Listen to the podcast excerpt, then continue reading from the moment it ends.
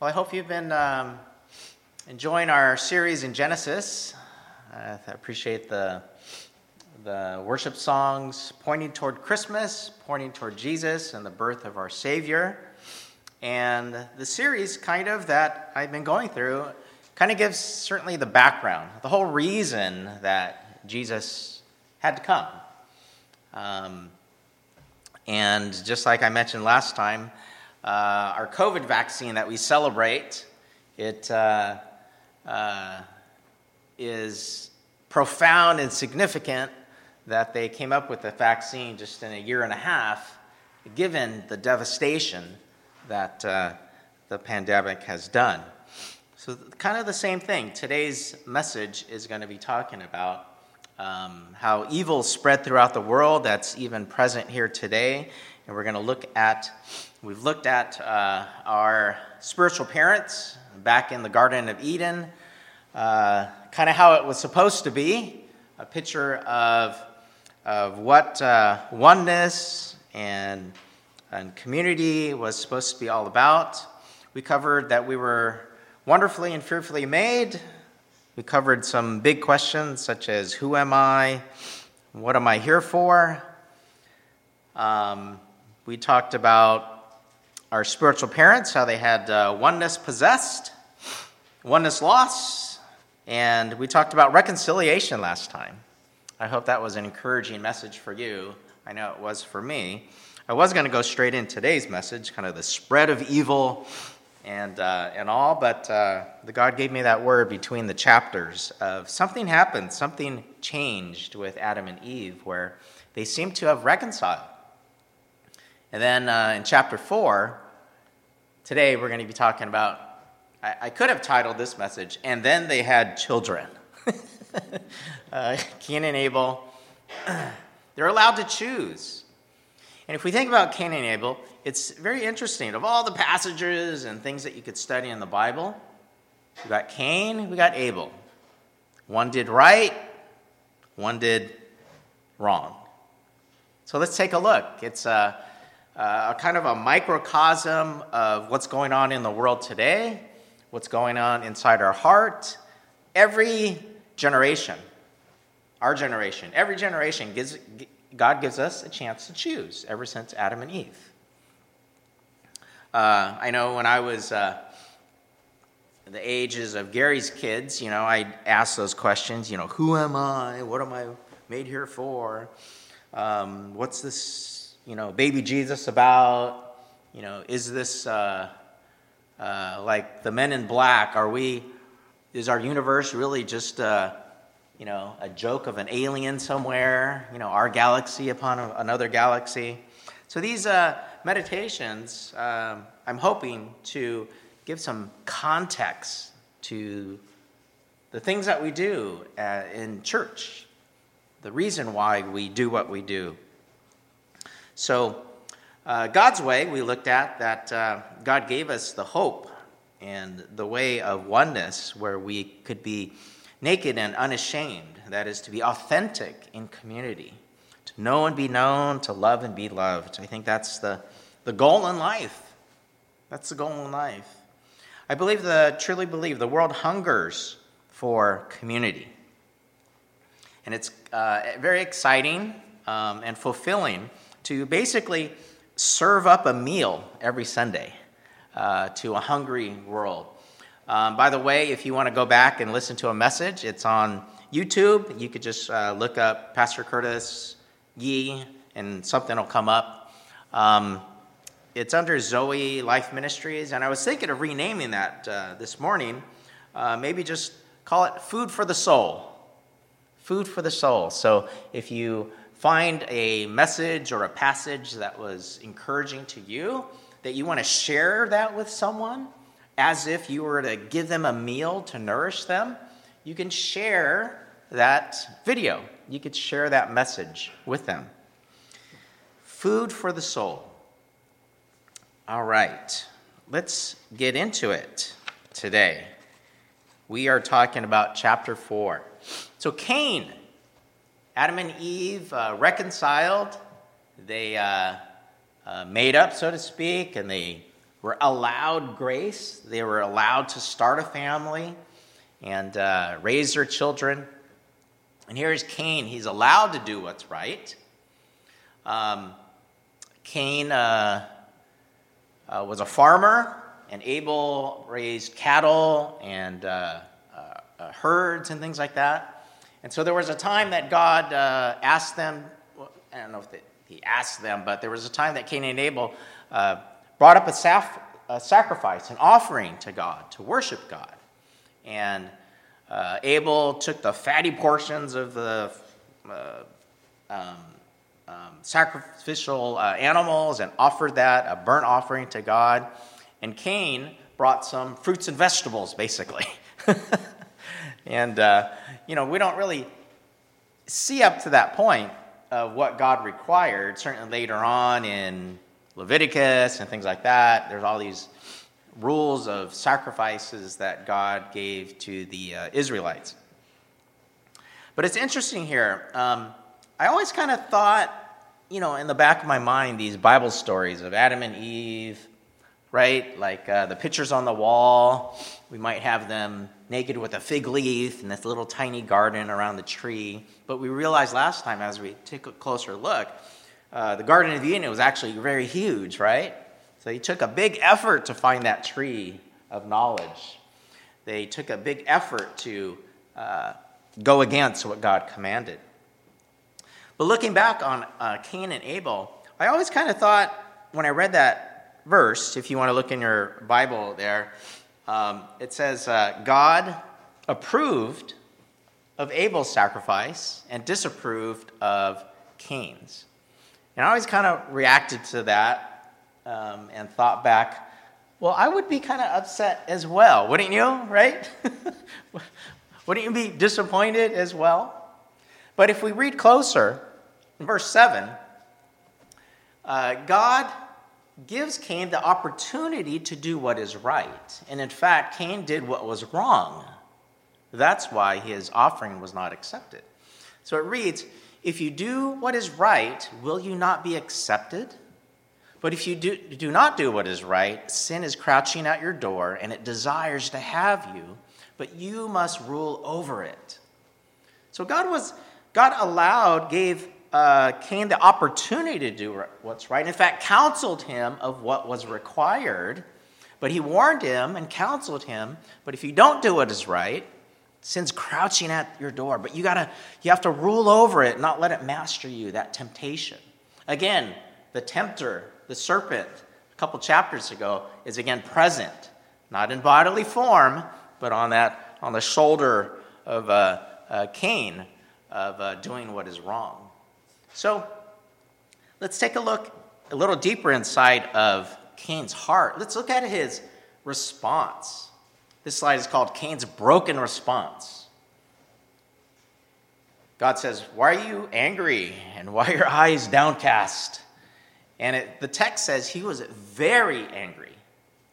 And very, the Bible, this is Hebrew language translated into English. And very doesn't sound very significant, does it? Very angry. But the Hebrew word actually says exceedingly angry. That is a little more explanatory. Cain was exceedingly angry at God's response, apparently choosing Abel over him, right? Apparently favoring Abel over him. This burned very deep in the heart of Cain. So, verse 8, Cain commits premeditated murder. He hatches a plan to kill his brother. So obviously Cain was operating from a half-empty, a scarcity mentality. When God discovered what was happening, the text says, if you read commentaries, it's not that God was ignorant of what happened, right? Where is your brother? Like God doesn't know where Abel is. But he's giving an opportunity for Cain to fess up and be honest. And honesty is not what he said. He said, I don't know. So there's another outright lie to, remember Adam and Eve? Remember we were dust? That was a huge offense. Again, their namesake is the ground. They're the created beings. And his response to God is, I don't know where he is. Am I my brother's keeper? Wow. Huge offense. What is the text says a keeper. What is a keeper? It's a caregiver, a provider. He was obviously the opposite of a big brother. In fact, how do we know? I always thought that maybe they just went into the field, they had an argument, Cain confronted Abel, right? Things escalated out of control. We could think of things that way. But in fact, the text says when he killed his brother, it means to put to death, right? So it is more clear that, no, they just didn't have a confrontation. Things didn't boil over. Things boiled over in Cain's heart. He was very exceedingly angry, and he listened to the lies, maybe, of Satan, right? That you were less than, your self-esteem took a big hit. But God explained, if you do the right thing, will you not be accepted? So Cain's mind spun out of control. His response spun out of control. He was a broken kid. In fact, we could look at his backstory. Cain's backstory. Any of you guys seen the play Wicked? Anybody? Several of you. Yeah. Wicked, the Wizard of Oz story. It's the backstory of the wicked witch of the West, is it? I forgot, East, West. Right? We always think the Wicked Witch and Dorothy. In fact, it's the backstory of what made the Wicked Witch so wicked, right? So here's Cain's backstory. He gave a broken response from a broken heart. He was very exceedingly angry. He was downcast. What were the causes of this? If we were to do a wicked story, a play on Cain, maybe there's a play out there. Backstory of Cain, right? Wicked. The Christian version of Wicked. What was his response?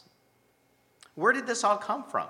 Well, if we were to counsel and look into Cain's backstory, was it possibly his parents? He was the child of an imperfect marriage, wasn't he? That's true. It doesn't really say, but that is true. Did Cain, Adam and Eve, were they the perfect parents? No, this is after the fall. Do you think Adam was the perfect father? Think about this. Before they had oneness possessed, oneness lost, then he had to work from the ground for his food every day of his life for the rest of his life. Do you think he came home happy and joyful from working the ground? Right? So this was post temptation, post the fall, that they have knowledge of good and evil. So Cain was the product of an imperfect family. He was a fractional person. Cain's broken response led to a 51-50, imminent harm to himself or someone else. That's a police code for a 51-50. If you're going to be suicidal, things are just boiled to a point that you're going to be imminent harm to yourself or you're going to lash out to someone else. This was Cain's response. He was a fractional youth. He operated from a scarcity mentality, obviously. He listened to the lies of Satan. See, the truth was, will you not be accepted if you do the right thing? But he heard the lie. He heard the lie from Satan, and he was exceedingly angry at Abel's apparent favoritism. As I was reading this, there must have been some favoritism in Cain's upbringing. There must have been. Because when God apparently favored Abel's, it tore a wound from Cain that it was just insurmountable. That it created the first Columbine kid, right? Put some reality to what happened here. That's what happens when kids go off the deep end. Things get mixed up in their mind. An offense turns into this huge thing that they don't know what to do. They are 51-50. They're going to imminent harm to themselves, or they just can't think of any way out from the pain, right? And you have to eliminate the pain, and that's the plan that Cain hatched. I have to get rid of the object of this pain, and that was Abel. He took him out to the field, and he put him to death. Now, I could go on a rabbit trail of favoritism. Pastor Curtis, is that a reach? Are you really reading into this? Well, think of another family that had favoritism in the Bible. Joseph and the multicolored coat, the youngest, right? Same thing. Same thing happened. And his other brothers were what? Jealous. What was their plan? Their plan was exactly the same as Cain. Their plan was to kill him. They took him out, they let him out, and then I believe some other brothers advocated, no, we can't do that. You know, it was like it was like 51-50 by committee. It's like, we can't kill him. Let's just sell him off as a slave. And what they meant for evil, God turned into good. It's exactly what happened with Cain and the first family. So I forgot what I titled this message. I could give today's title many, many things. Good and evil, what is man's choice? What is God's response? What is man's choice? What are people's choices? What is God's response? So this is kind of what we're going to look at in the text. What is God's response? The hashtags are parallel. So God's response is parallel to Adam and Eve's. There was real consequences to Adam and Eve, yet God gave grace, gave them an opportunity to live and make choices for the rest of their lives, even though it was limited. So God banished Cain from the land, that the fruit of the soil will not produce its fruit for him. And then Cain lamented that, you know, I'm going to be a wanderer and people are going to kill me. And so God said, no, it's not going to be so. I'm going to put a mark on you. Nobody's going to kill you. And it's interesting, right? You read on. What happened to Cain? Have you guys been reading ahead? What happened to Cain? He got married. He got married. He had children. He was successful. He built a city named after one of his children, Enoch. How did that happen? Wow. So God, again, gives grace, the opportunity for every person. That's our take home. God gives every person the opportunity to follow God and do the right thing. And he did so with Cain as well. Although if you continue reading with Cain's line, he didn't produce such great kids either. And it's kind of the story of these genealogies that the opportunity for sin just kind of expands exponentially. And in fact, the age of evil spreads. And I posed a question: how many murders ensued from Cain, the first murder? God's reaction was very similar. It's kind of a pattern. And so that's, at this vantage point of my life, I'm kind of looking on scriptures and everything that I've read and studied and experienced in church. God's reaction is kind of similar. And it gives context to what is this baby Jesus all about, all right? God's reaction is similar. God has righteous indignation, righteous anger, right? At the offense, the sin. He imparts justice. There are consequences to our choices, just like the prodigal son. When all his money was gone, he got so destitute, he was homeless, eating pig slop, basically. There are consequences to his choices. But then there's grace. There's second chances. But then again, after our second chances, mankind's capacity for evil is kind of mind-blowing. And in chapter 5, it just shows Adam's genealogy. And it leads up to Noah. And I'm going to show you a clip of a movie from The Fifth Element. Bruce Willis, and he was an action star back in the day, right? The Fifth Element. Some doom was going to happen on the earth, and these spiritual beings were protectors of the earth, and it needed all five elements to protect the earth. Water, earth, wind, and fire. All right? Water, earth, wind, and fire. And the fifth element was Lilu, this innocent being, a type of the baby Jesus. God in human form.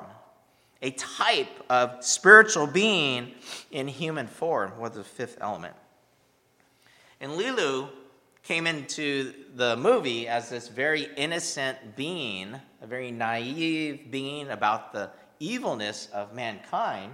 And at one point, she got sat down in front of a computer and just absorbed everything about the earth. You know, okay, I'm supposed to protect the earth. What's the earth all about? And she types in war. She types in war. So here's the scene. From Adam to Noah,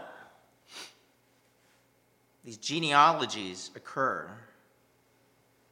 And we ask the question, why won't God do something? We look at humans' response, having the knowledge of good and evil. And evil spreads. And they're just not words on a page here. I should have warned you that there would be graphic images of the cruelty of humankind. In chapter 6, verse 3, the Lord says, "My spirit will not contend with humans forever. They will be 120 years." So God limits not only Adam and Eve's life, right, out of the Garden of Eden, that they will not live forever. But God says 120 years. It used to be 400, 600, 900. And God says, okay, 120 years. Chapter 6, verse 5. The Lord saw how great the wickedness of the human race had become on earth, and that every inclination of the thoughts of the human heart was only evil all the time. And the Lord regretted that he made human beings on the earth, and his heart was deeply troubled. So the Lord said, "I will wipe them from the face of the earth."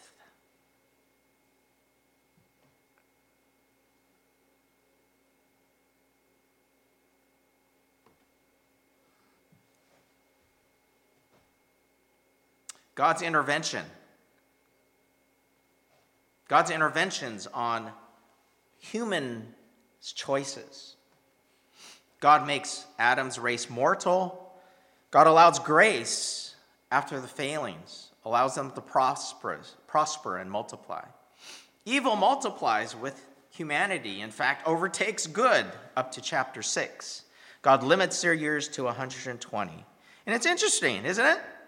No matter what perspective you come to Christianity, no matter what religion you come to Christianity, whether you're an atheist or not, do you know many people that live past 120 years old? If you Google it, I did a quick search of that, and they're like, nobody over 130, that's for sure. 120, 123, 125. Some claim longer, and then it's disputed, and then they're not really sure. 120. Interesting, isn't it? So I'm just kind of amazed by digging into Genesis, the truths that are contained within there about us, human race, and all those that would come to wonder and choose, is there accountability after this life? Is there accountability for my life to a all-empowering, all-encompassing God that is moral and good, who is the judge of our souls? God limits their years to 120. And he starts over by sending the flood. And he starts over with Noah. So God finally does something. God intervenes, wipes out the whole creation. It almost starts over with 5-10 people in Noah's line. And then, Noah's line. They repopulate the earth. You read in the ensuing chapters. He had 3 sons, Shem, and et cetera, et cetera. This is where we believe the different nations and peoples came from, is actually Noah's line. But Noah's line was allowed to repopulate the earth.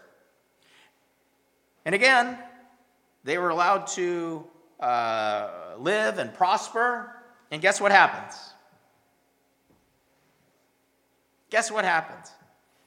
Again, gives context to what's going to happen next week. Why a baby Jesus? Why do we, what are we celebrating? This is the reason, because humans in every generation are given the opportunity to follow God, follow good, propagate good, or propagate evil. What happens with after Noah's line? I think it's chapter 11. The text says, and they had all one common language. And they decided to, they created technology. You know what it was? Technological advance in chapter 11.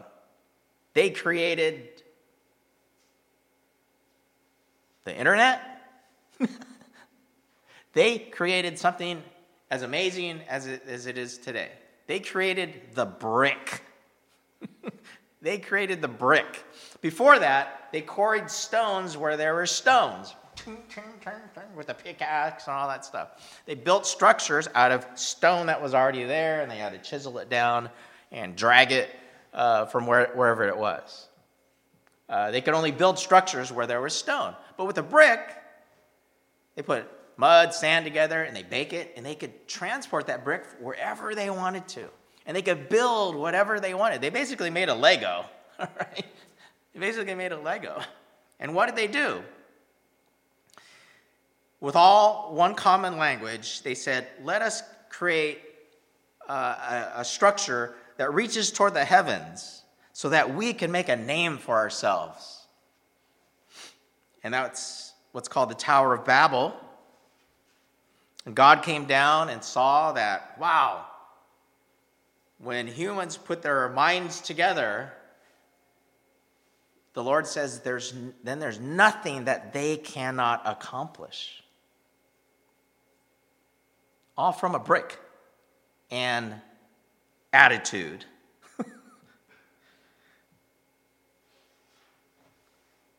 Because man said, let's build this structure and make a name for ourselves into the heavens, again,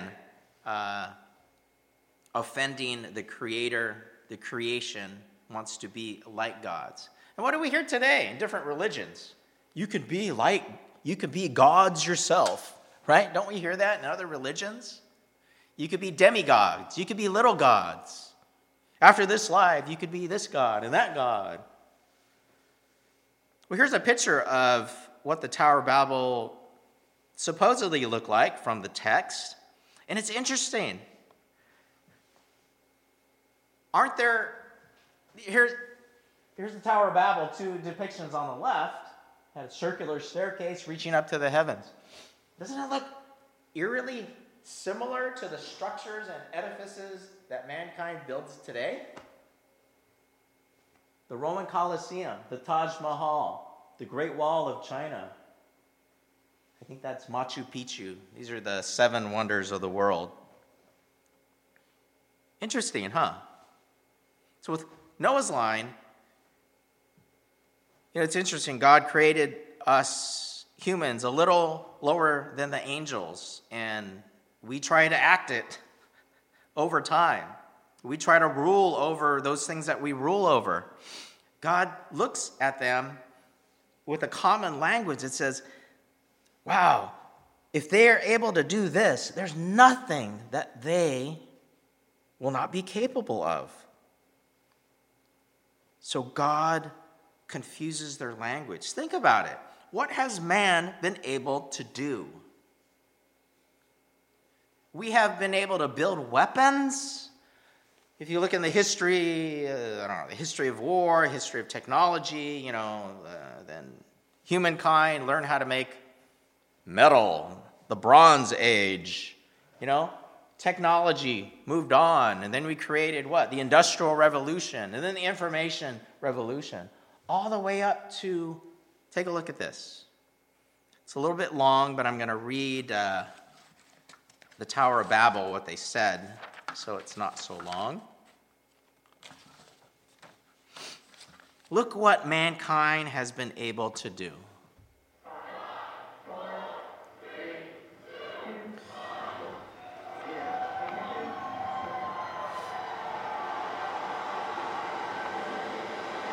Now the whole world had one language and a common speech. And as people moved eastward, they found a plain in Shinar and settled there. And they said to each other, "Come, let us make bricks and bake them thoroughly." They used bricks instead of stones and tar for mortar. And they said, "Come, let us build ourselves a city with a tower that reaches to the heavens, so that we may make a name for ourselves. Let us make a tower that reaches to the heavens, so we make a name for ourselves. Otherwise, we'll be scattered over the face of the whole earth." But the Lord came down to see the city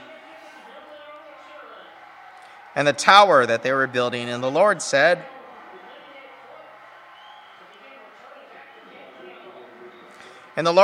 "If as one people speak in the same language, they have begun to do this, then there is nothing that they plan to do that will be impossible for them to do. Let us go down and scatter their language." Isn't it incredible? We're able to reach into the heavens just like they did into the Tower of Babel, literally, so that we can make a name for ourselves. So wrapping up, there's good and evil, and God's response, there's kind of a pattern of his response. He has righteous anger, imparting justice, allowing grace and compassion, and second chances. Every generation gets a lifetime to choose. And God's solution in the calling of Abraham, that his line would bless the world. And it points to the Lamb of God that would take away the sins of the world. Application. How many times do we fail? God has righteous anger. We know it grieves the Holy Spirit when we choose evil over good. God allows the consequences and imparts justice like the prodigal son, and he has grace and compassion. The father runs to the child who is lost but is now found. God imparts justice, but there's grace and compassion. And God gives second chances. Every generation gives a second chance, a lifetime to choose. Adam and Eve, Cain and Abel, the prodigal son, and then us today. The prodigal son realizes his sin nature and its consequences, and he goes back, and he repents, and he's humble. God's solution is not to take him back as a slave, but provides the sacrificial lamb, grace and forgiveness, paying for the transgression himself with his only begotten son. The prodigal repents. Adam and Eve appeared to repent, as we read in the story. They make babies. Cain, the first murderer, marries and makes babies. The prodigal son repents. And so every generation is given the opportunity. Will we choose good or evil? Romans 3:23 says, "For all have sinned and fall short of the glory of God." Will we choose God's free gift, the solution of him paying for our sins? Will we humble ourselves and realize that in God's presence, all are sinners? We are in the presence of a holy, holy, holy God. So what do we do with our sin? What do we do with our sin nature? I believe three things. Number one, we need to humble ourselves, confess our sins. Number two, trust and believe that God will save us from our sins. And then three, repent and then follow God. Take off our old self, our sin nature, and put on God's nature, God's Holy Spirit, that is love and joy and peace and patience, kindness, goodness, gentleness, and self-control. So let's pray. God, we thank you for the lessons that you give us in the original family, in the beginning, in the book of Genesis. It's so instructive for our life today and gives perspective on about who are we, what are we here for, and why do we behave and are tempted the way we do. God, you have shown in your word that there's a path forward if we humble ourselves before you and realize that you are a holy, holy God, set apart. And we stand before you, and we can only stand because of your grace. We thank you that your response to our sin, God, is our sin nature, is being slow to anger and abounding in love. And that, God, you have provided the solution to pay for the penalty of our sin nature yourself in giving your only son, that we celebrate this Christmas season. God, finally, we need to repent and turn and strain as an athlete does toward that prize, God, where after this life, God, you will make us, in the process of making us holy in this life, and you'll bring that to completion and fullness when we're done with this life. So, God, we thank you for your Holy Spirit that imbues us with love and joy and peace.